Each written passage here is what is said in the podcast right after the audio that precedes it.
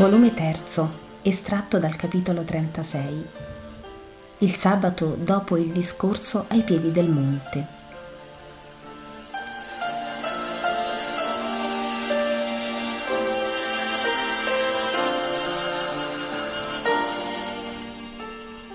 Gesù nella notte si è alquanto dilungato risalendo il monte, di modo che l'aurora lo mostra ritto su uno scrimolo. Pietro, che lo vede, lo accenna ai compagni ed essi salgono verso di lui. Maestro, perché non sei venuto con noi? chiedono in diversi.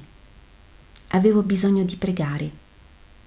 Ma hai anche tanto bisogno di riposare. Amici, nella notte una voce è venuta dai cieli chiedendo preghiera per i buoni e per i malvagi e anche per me stesso. Perché? Che ne hai bisogno tu? Come gli altri, la mia forza si nutre di preghiera e la mia gioia di fare ciò che vuole il Padre mio.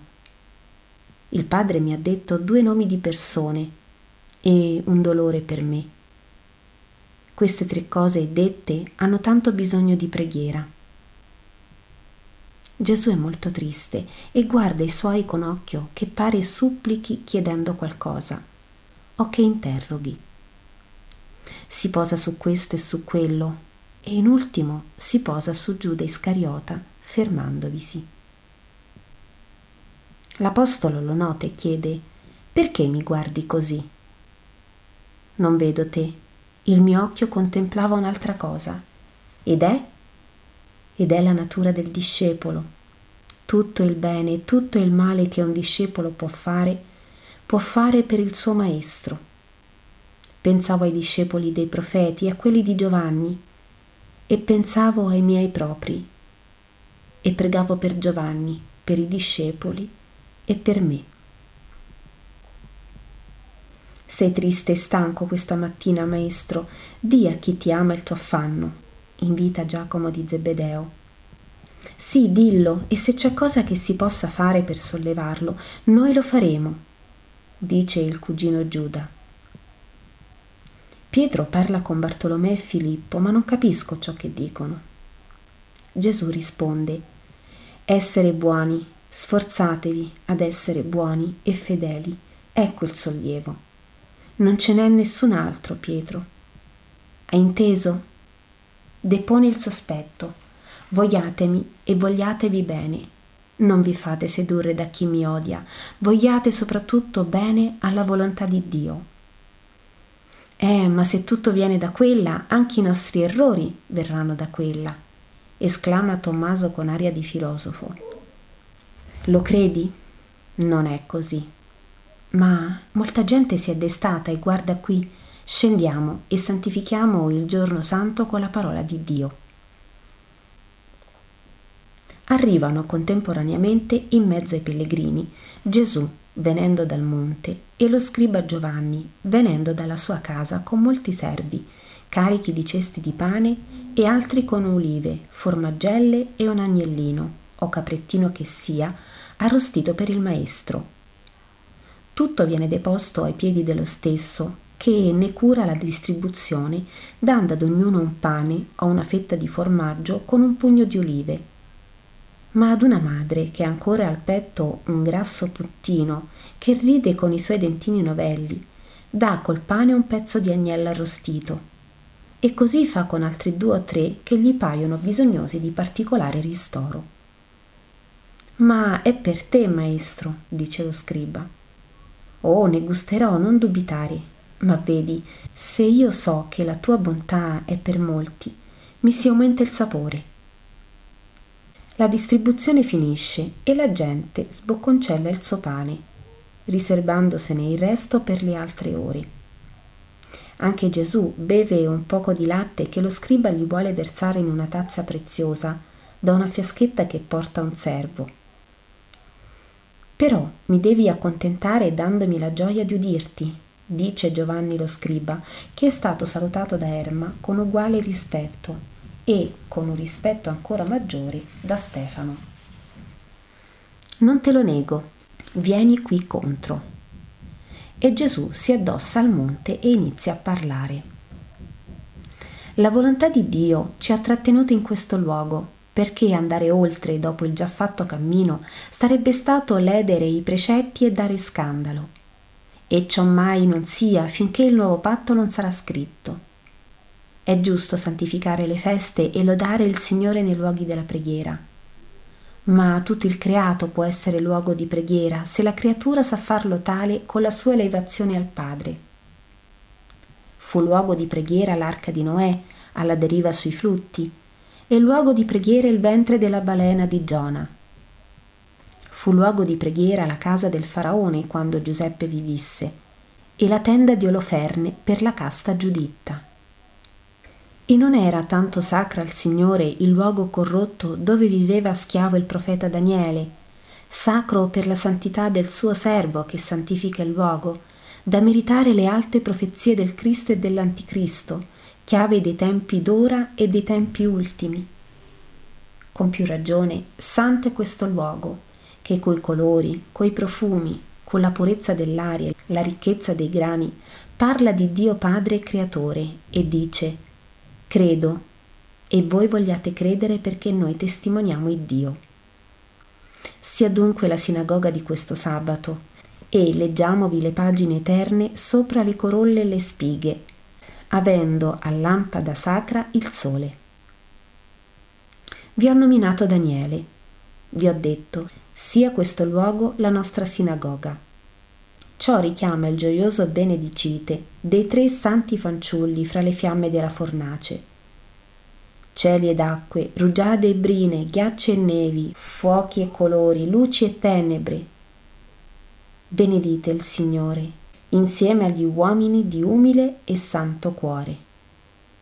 Questo il riassunto del cantico santo che tanto insegna agli umili e ai santi possiamo pregare e possiamo meritare il cielo in ogni luogo. Lo meritiamo quando facciamo la volontà del Padre. Quando il giorno aveva inizio, mi fu fatto osservare che se tutto viene dalla volontà divina, anche gli errori degli uomini sono voluti da quella. Questo è un errore, e errore molto diffuso. Può mai un padre volere che il figlio si renda riprovevole non lo può. Eppure noi vediamo anche nelle famiglie che alcuni figli si rendono riprovevoli, pur avendo un padre giusto che prospetta loro il bene da farsi e il male da sfuggire. E nessuno che sia retto accusa il padre di aver spronato il figlio al male. Dio è il padre, gli uomini figli. Dio indica il bene e dice, ecco, io ti metto in questa contingenza per tuo bene oppure anche quando il maligno e gli uomini suoi servi procurano sventura agli uomini, Dio dice, ecco, in quest'ora penosa tu agisci così, e così facendo servirà questo male ad un eterno bene. Vi consiglia, ma non vi forza. E allora se uno, pur sapendo ciò che sarebbe la volontà di Dio, preferisce fare tutto l'opposto, si può dire che questo opposto sia volontà di Dio? Non si può. Amate la volontà di Dio, amatela più della vostra e seguitela contro le seduzioni e le potenze delle forze del mondo, della carne e del demonio. Anche queste cose hanno la loro volontà, ma in verità vi dico che è ben infelice chi ad esse si piega. Voi mi chiamate Messia e Signore, voi dite di amarmi e mi osannate. Voi mi seguite e ciò pare amore. Ma in verità vi dico che non tutti fra voi entreranno con me nel regno dei cieli. Anche fra i miei più antichi e prossimi discepoli vi saranno di quelli che non vi entreranno, perché molti faranno la loro volontà o la volontà della carne, del mondo e del demonio ma non quella del Padre mio.